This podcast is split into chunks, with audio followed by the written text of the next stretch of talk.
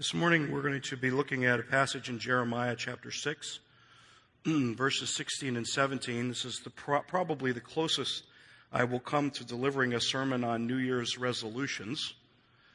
If you'll open to Jeremiah chapter 6, or it may be up on the screen, 16 and did they just get 16? Yeah. I added that. That's not anyone's fault but mine. Added verse 17. Let me read from the word of the Lord. Thus says the Lord Stand by the ways and see and ask for the ancient paths where the good way is and walk in it. And you will find rest for your souls. But they said, We will not walk in it. And I set watchmen over you, saying, Listen to the sound of the trumpet. But they said, We will not listen. Now, to give you some background on Jeremiah and the people of Israel at this time, you may or may not know that at this time Israel is under the discipline of the Lord in some way. They are in service to the Babylonians. They are supposed to be paying tribute. Jeremiah's prophecies cover a long length of time, perhaps 50 years in the time of Israel. A lot of things happen throughout that time, but one of the things that's true is that Israel is uh, um, not liking the authority of Babylon over them. They don't like it that the Babylon, Babylonians that they have to pay tribute, and so there's a point in their in their lives, uh, actually early on, where they join with Egypt and and decide that they're going to stop paying tribute, and this causes a chain of events to occur that bring their uh, bring the Babylonians up against them in siege of the city. That happens while Jeremiah is living there. And Babylon is used all through the Bible as a placeholder for evil, kind of a, a poster city for excess and vice like we would think of Las Vegas, right? What happens in Babylon stays in Babylon. It's the way we think of places of vice in our in our world. Maybe New York, you might think of New York that way. So Israel is under discipline and they're in service to the Babylonians and they don't like that service and they're rebelling against that discipline. And they're continuing in unrepentance and belief. Uh, Jeremiah is prophesying to them telling them that they need to repent of their sins and turn. And they're thumbing their noses at Jeremiah. There's, they're the prophets who are Jeremiah's counterparts are prophesying lies to the people, telling them what they want to hear. And they're thumbing their noses at the Babylonians. And even at this point, Jeremiah is saying, now, wait a minute. The Babylonians, God hasn't removed that from you, that discipline of Babylon. And he tells them that they should, when the siege comes, if you know the, the book of Jeremiah, Jeremiah tells them that they should open the doors and submit themselves. Lay down on the floor, right? Roll over on your back, because the Babylonians are not going to be overcome by God in this time they're going to overcome you, and you're better off just to submit to them. And Jeremiah preaches God's message. He says, Repent and believe, submit to your discipline. God had often delivered Israel from powers greater than themselves, often, often. In fact, it's his it's one of his favorite things to do if you read the Bible. All the time, God loves to take the weak, the insignificant, the tiny, and he loves to show his power in that small, insignificant person or group of people. He likes to demonstrate his glory that way. But this wasn't one of those times. This was a time when God was telling the people of Israel to repent. And he was telling them that he was going to bring judgment on them. So Jeremiah called them to repentance. He knew by the inspiration of the Holy Spirit that God had no intention of delivering them from service to Babylon at that time. So here we have Israel at a moment of decision. Jeremiah calls them to a moment of kairos. You are familiar with that Greek word, kairos, two Greek words for time. One is chronos, which has to do with sequential time, chronological, chronos. And the other is kairos. And kairos has to do more with a specific season of time or a pivotal moment in time. So Jeremiah is pointing Israel to their kairos. He's saying, Thus says the Lord, stand by the ways and see and ask for the ancient paths, where the good way is, and walk in it, and you will find rest for your souls. Listen to the sound of the trumpet. Now is the time. Now is the kairos. A decision needs to be made. And Israel responds, We will not walk in it and we will not listen. And so they do not find rest for their souls. And as you think about them at that time, you might think, well, the choice was difficult. They were being harassed. Babylon was breathing down their necks. They had the choice of walking in what Jeremiah called the old paths, which would be to repent of their sin, but they preferred the life that they had been leading. In verse 13, it says, For from the least of them, even to the greatest of them, everyone was greedy, greedy for gain.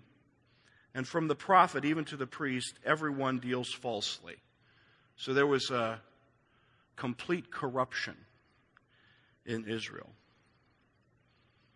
And so he called them to repent and to have faith in God, and he gave them God's promise that they would have rest for their souls. They would have rest. And the other thing that they could do as they stood at the crossroads is they could decide to walk in the other paths.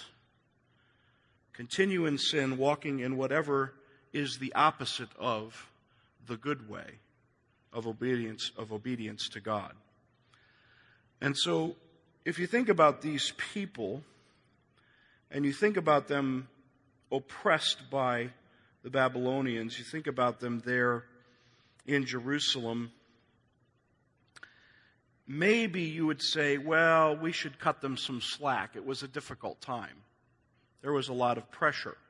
Babylon was really pushing her agenda.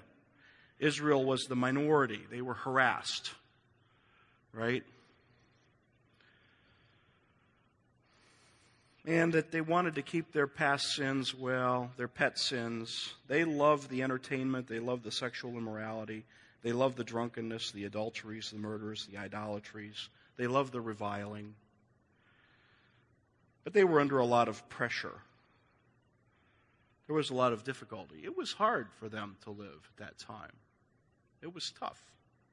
Maybe we should cut them some slack. And Jeremiah pointing out their point of decision, he says, you have to make a decision to go in the correct way. There's really only three choices, and maybe if you think about it, only two. The three choices are that they go and follow the ancient paths, the ancient paths being obedient, being obedience to God. Now, there were ancient paths of disobedience, you understand.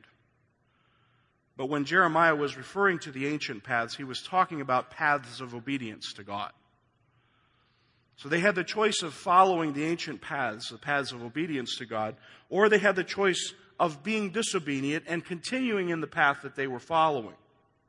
The path of holding on to their pet sins, the path of uh, rebelling against even the discipline that God had sent to them through Babylon. And the third choice, which may be the same as the second, is they could just stand there and be paralyzed by fear right? Anyone ever feel a little paralyzed? Three of us, okay? Bunch of liars, right? Paralyzed by fear. And so as we think about them, they're sitting there and they're living their lives at the Kairos, and that's where we are as well. We live in just, such a t- just such a time as the time of Jeremiah. This is a time of great declension, a time of great spiritual declension in the world. or at least in our near world, the Western world. The great high swell of the revivals of recent history has passed, and we inhabit the time in the trough. You understand? Great times of God's work powerfully in the world conversions and evangelism and seeking of holiness, times of revivals like the Great Awakening. But we're not in that kind of time now. That's not where we are. Things have declined. And we're in a time, a low time, a trough. And so it's a time when, in writing about Jeremiah, um, Matthew Henry comments that one of the things that was true of Jeremiah is that he was a reproving prophet. He was sent in God's name to tell Jacob of their sins and to warn them of the judgments of God that, they, that were coming upon them. And then he says this he says, The critics observe. There were critics back then, I guess. I'm glad we don't have them now. The critics observe that Therefore, his style or manner of speaking is more plain and rough and less polite than that of Isaiah and some others of the prophets. And I don't know, I was reading in Isaiah yesterday, and I'm not sure what Isaiah these critics were reading, honestly. And then Matthew Henry says this he says, Those who are sent to discover sin ought to lay aside the enticing words of man's wisdom Plain dealing is best when we are dealing with sinners to bring them to repentance. Plain dealing is best. But we live in a time when there isn't plain dealing. We're in the trough. It's like the time of Jeremiah. We have a problem, and the kairos is upon us. The present evil age is upon us. And we have to decide are we going to walk in the old paths or the new paths? Are we going to walk in the paths that show God's obedience to God, or are we going to walk in the paths that show opposition to God? Matthew 7, verses 13 and 14 says, Jesus says, Enter through the narrow gate. For the gate is wide and the way is broad that leads to destruction, and there are many who enter through it. For the gate is small and the way is narrow that leads to life, and there are few who find it. You know, you think about these words and you think, okay, I get that. You know, it's easy to be, it's easy to be. But think about how actually, how, how literal these words actually are. Do you know how cheap it is to get a plane ticket to Vegas? Do you know how inexpensive it is? Typically, all through the year, the, t- the tickets to Vegas are the cheapest tickets. Why is that? Why is that? Because broad is the way that leads to destruction. It's easy, literally easy. There are big highways that lead in and out of those towns. It's easy. It's broad. At such a time as this, the prophets of God should be plain dealing. But instead, we're talking about peace and peace. It's an evil time. Yesterday, I was driving down the road and I saw a bumper sticker on the back of a pickup truck that was so lewd, and I thought about later the reality of having a bumper sticker like that on a truck in the 1950s. Do you know what would have happened in the 1950s? If the policeman would have seen a bumper sticker on a vehicle, I don't know if they had bumper stickers in the 50s, but if they would have seen that on, the, on that vehicle in the 1950s, do you know what would have happened? They would have been arrested. They would have been taken to jail. And you see it every time you drive anywhere, every place you go, every time you turn on your computer or watch your television or drive by a billboard or turn on your radio. You hear it, you see it all the time. Stuff that 70 years ago would have been cause for someone to be thrown in jail. We live in a time of declension, a trough, a sinful, evil, wicked age. And it's all around us. And what is the condition of the church? I read a recent quote about what's called the emergent church, which you guys have heard us talk about here, I think, many times.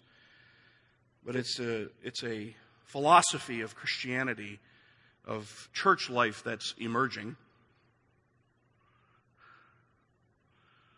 Do you know where it's emerging from?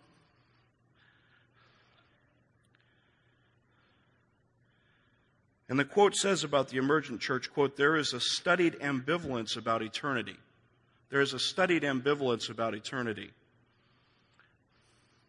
The assumption is that there is heaven for all. I met a man, man this past week in the mall. It's my annual trip to the mall because it was Christmas Eve, but actually, no, it was the day before Christmas Eve. So I was way ahead of the game. But I ran into a man, and he had experienced a loss recently in his life, and he was talking a death in his family, and he was talking to me about how happy he was to think about heaven and how it was too bad that we didn't hear sermons about heaven regularly. And I thought to myself as he was talking, I didn't say it, but I thought to myself, well, I don't, I don't uh, disagree with you. I suppose there aren't many sermons about heaven, but he didn't volunteer to me that he had not heard sermons about hell either. And I know he hadn't heard sermons about hell because they're not in vogue. We don't talk about hell today. But what good is a sermon about heaven to someone who doesn't believe in hell? What good is a sermon about grace to someone who doesn't believe in sin? What good is a sermon about immanence? The immanence of God to someone who doesn't believe in his transcendence. You know what the immanence of God is? That he works to reconcile us to himself. Well, if you don't understand why you're separate from him, both in the, in the fact of your sin and in the fact of who He is as your Creator, what good is knowing about immanence? How can you fo- possibly comprehend the value of immanence? And so we don't understand hell. I was, I was uh, reading this book, and it has a statement here. It's a book called The Old Evangelicalism by Iain Murray. He has a quote in the front by William Booth. How many of you know who William Booth is? Was? The founder of the Salvation Army. How many of you know what the Salvation Army is? How many of you know that the Salvation Army used to preach the gospel? How many of you have ever heard anyone from the Salvation Army preach the gospel recently? It's quite a change in the organization in the last 150 years. So William Booth was asked by an American newspaper when he was alive what he regarded as the chief danger ahead for the 20th century, and he replied, quote, religion without the Holy Ghost, Christianity without Christ, forgiveness without repentance, salvation without regeneration, politics without God, and heaven without hell. Did he call it? He saw the trough coming, didn't he? Absolutely. If he saw his descendants in the Salvation Army today, I don't know what he'd do. He'd probably freak out.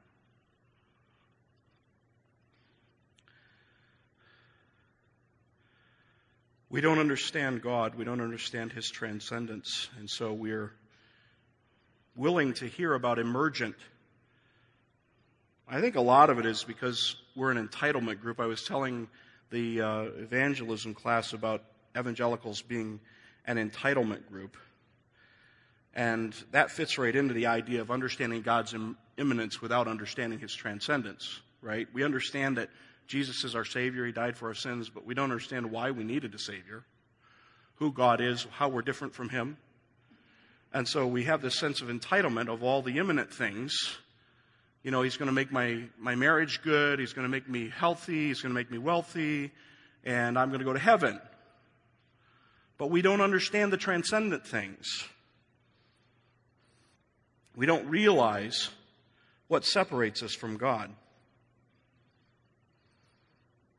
I was reading a story a couple weeks ago illustrating what I think was illustrating the transcendence understood by a pantheist. Okay? And if any of you read this, you'll, it'll be familiar to you. There's this, uh, uh, in Nepal, there's this rogue elephant. And this rogue elephant, every once in a while, comes running out of the jungle, stomps on somebody, and then runs back into the jungle. And so far, he's killed 11 people. True story. 11 people. And of course, the authorities are all up in arms, except there are no arms because they can't kill the elephant. He's protected. So they have to, I don't know what, give everybody elephant mace, right?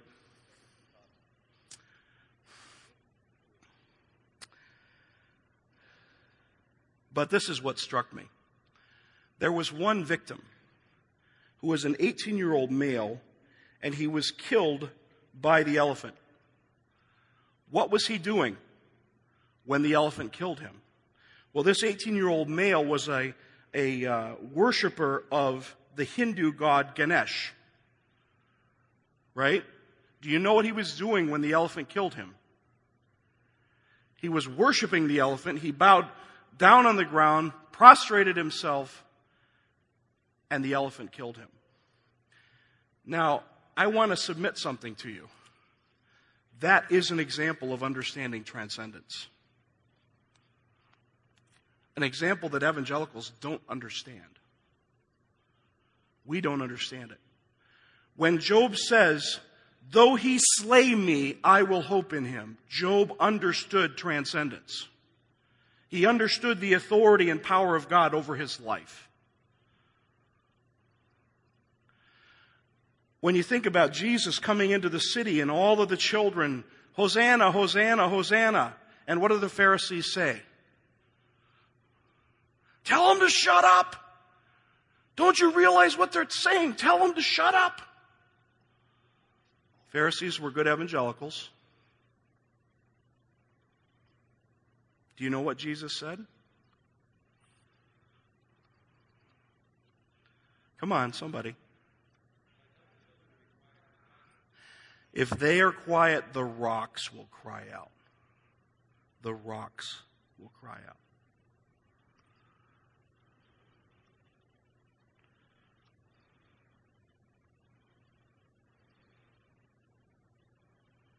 So we have a problem like the people of the time of Jeremiah, in that we accept as the gospel a lie. And we live and pretend.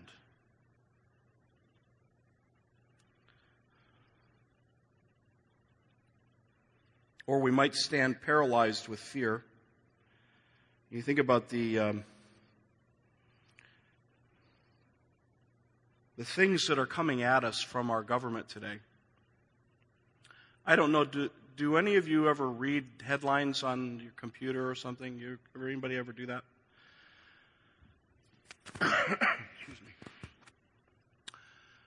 As I read the headlines, I see over and over and over again the ways in which our government is opposed to God, and it just keeps growing. It just, it just keeps growing. Opposition to God, opposition to God. And it doesn't always look like opposition to God on the surface. It always looks like something very, very altruistic, often. But in reality, there is great opposition, great opposition to God. And so what? We're, we're in a fight about health care, and what, is the, what are the pivotal issues? Been watching? Abortion? Right?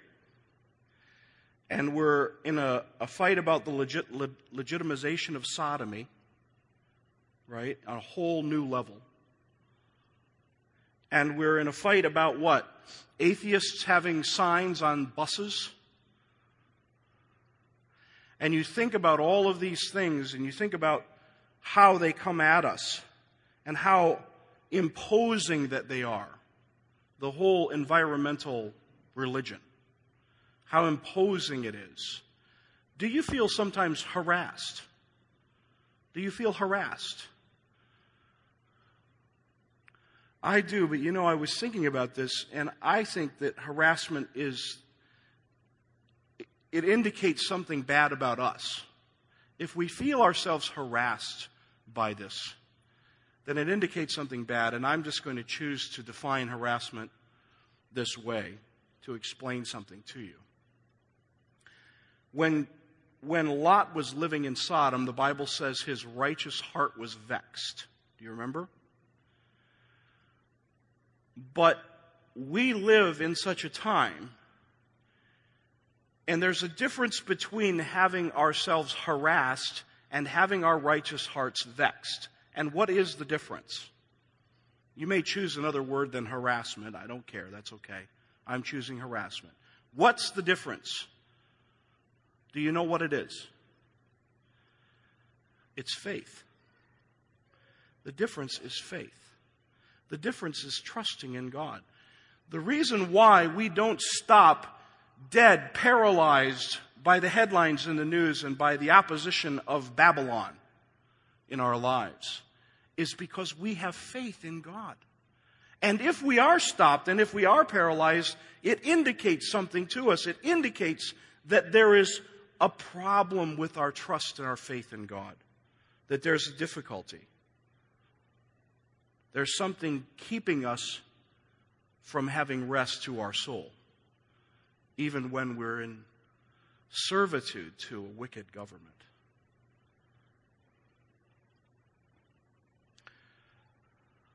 John Gill said of the promise of God to Israel through Jeremiah, he said, And ye shall find rest for your souls. There is rest and peace enjoyed in the ways of God and in the ordinance of the, ordinances of the gospel.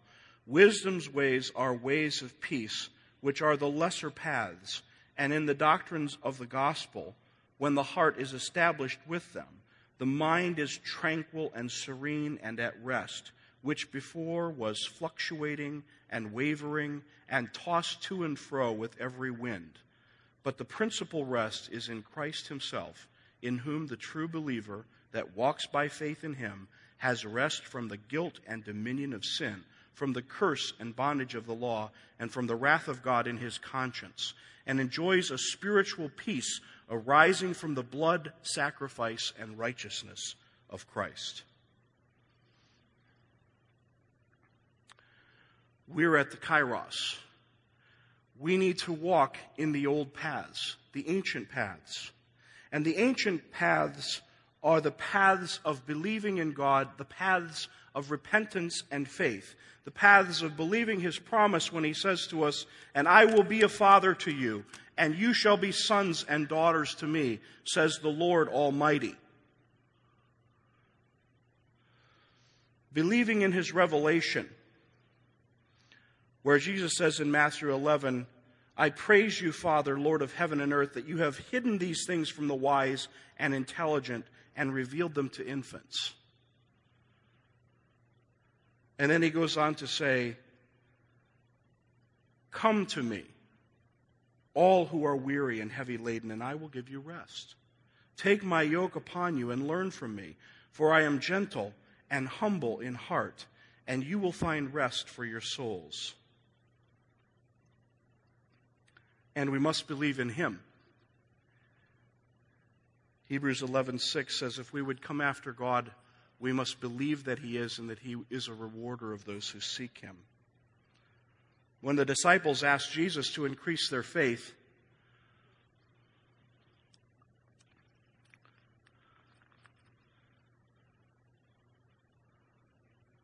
what did Jesus tell them?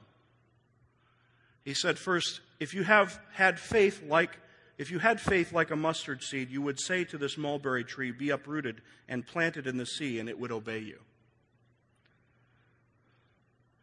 Is that all he said? He goes on to tell then what seems to be a completely obscure parable that doesn't seem to connect at all. He says, Which of you having a slave plowing or tending sheep will say to him when he has come in from the field, Come immediately and sit down to eat? But will he not say to him, Prepare something for me to eat, and properly clothe yourself, and serve me while I eat and drink, and afterward you may eat and drink? He does not thank the slave because he did the things that were commanded, does he? So you too, when you do all the things which are commanded you, say, We are unworthy slaves, we have done only that which we ought to have done. Increase our faith. Well, if you had faith like a mustard seed, you could move this tree. Let me tell you a story.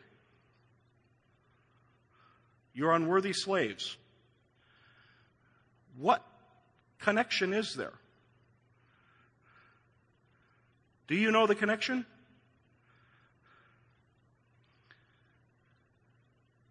God is. God is. And when you know that God is, then you know who you are. And I know who I am.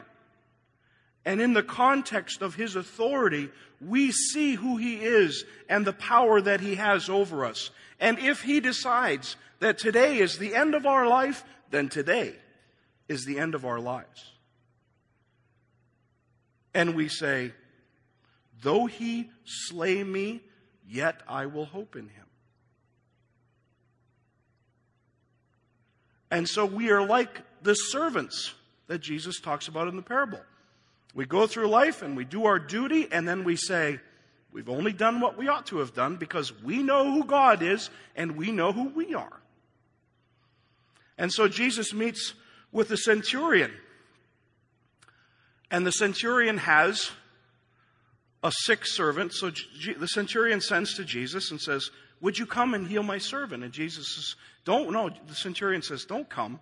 All you have to do is say the word. I understand. I'm a man under authority. And I have people under authority under me. And I know who you are. The centurion knew that those in authority above him could do what? What did he know? Jim?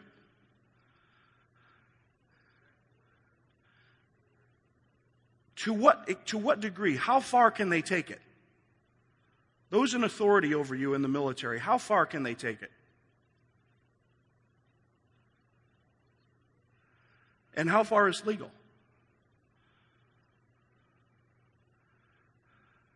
Can they send you to a place where they know you'll die? Yes. And the centurion knew that. I know about authority, he said. I know who you are, Jesus. You don't even need to come to my house. All you need to do is say the word. I just do my duty. I know who I am. I know who you are. And then what does Jesus say about the centurion? I've never seen faith like this in all of Israel. That's what he says. And so, if we're going to stand repenting of our sins, having faith in God, if we're going to not be overwhelmed by Babylon.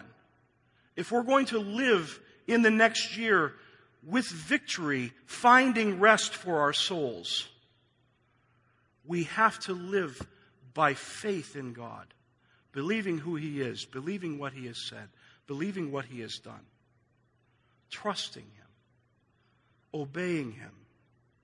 And today is the day. Today is the day. Today is the Kairos. This is the day. Are you going to trust Him today? John Calvin says about Jeremiah 6:16 this passage contains a valuable truth that faith ever brings us peace with God And that not only because it leads us to acquiesce or agree in God's mercy, and thus, as Paul teaches us, produces this as its perpetual fruit, but because the will of God alone is sufficient to appease our minds. Do you believe what God has said? Is it sufficient for you?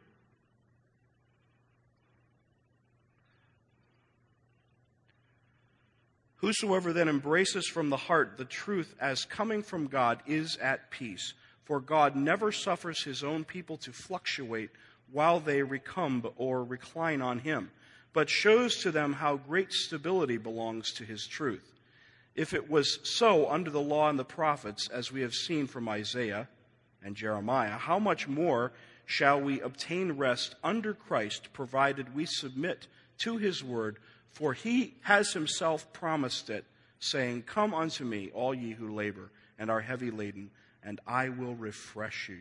And you will find rest, he says here, to your souls. So, what are you resolved to do?